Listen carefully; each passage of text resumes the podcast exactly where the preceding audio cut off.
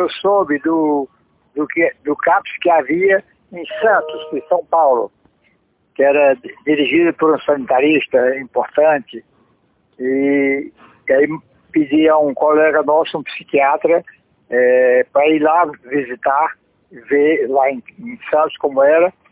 Houve um encontro lá em Santos, promovido pela Organização Pan-Americana de Saúde, e aí ele foi, voltou super animado, e aí me explicou como é que a gente tinha que fazer, e aí fizemos. Era uma, uma casa que a gente alugou, né? E tinha os consultórios, tanto dos médicos como os da psicólogos, enfermeiros e assistente social, né? E, e eram os dois, dois psiquiatras e esses profissionais. E aí atendiam as pessoas e durante o dia. Depois é que se desenvolveu mais outros CAPs, né?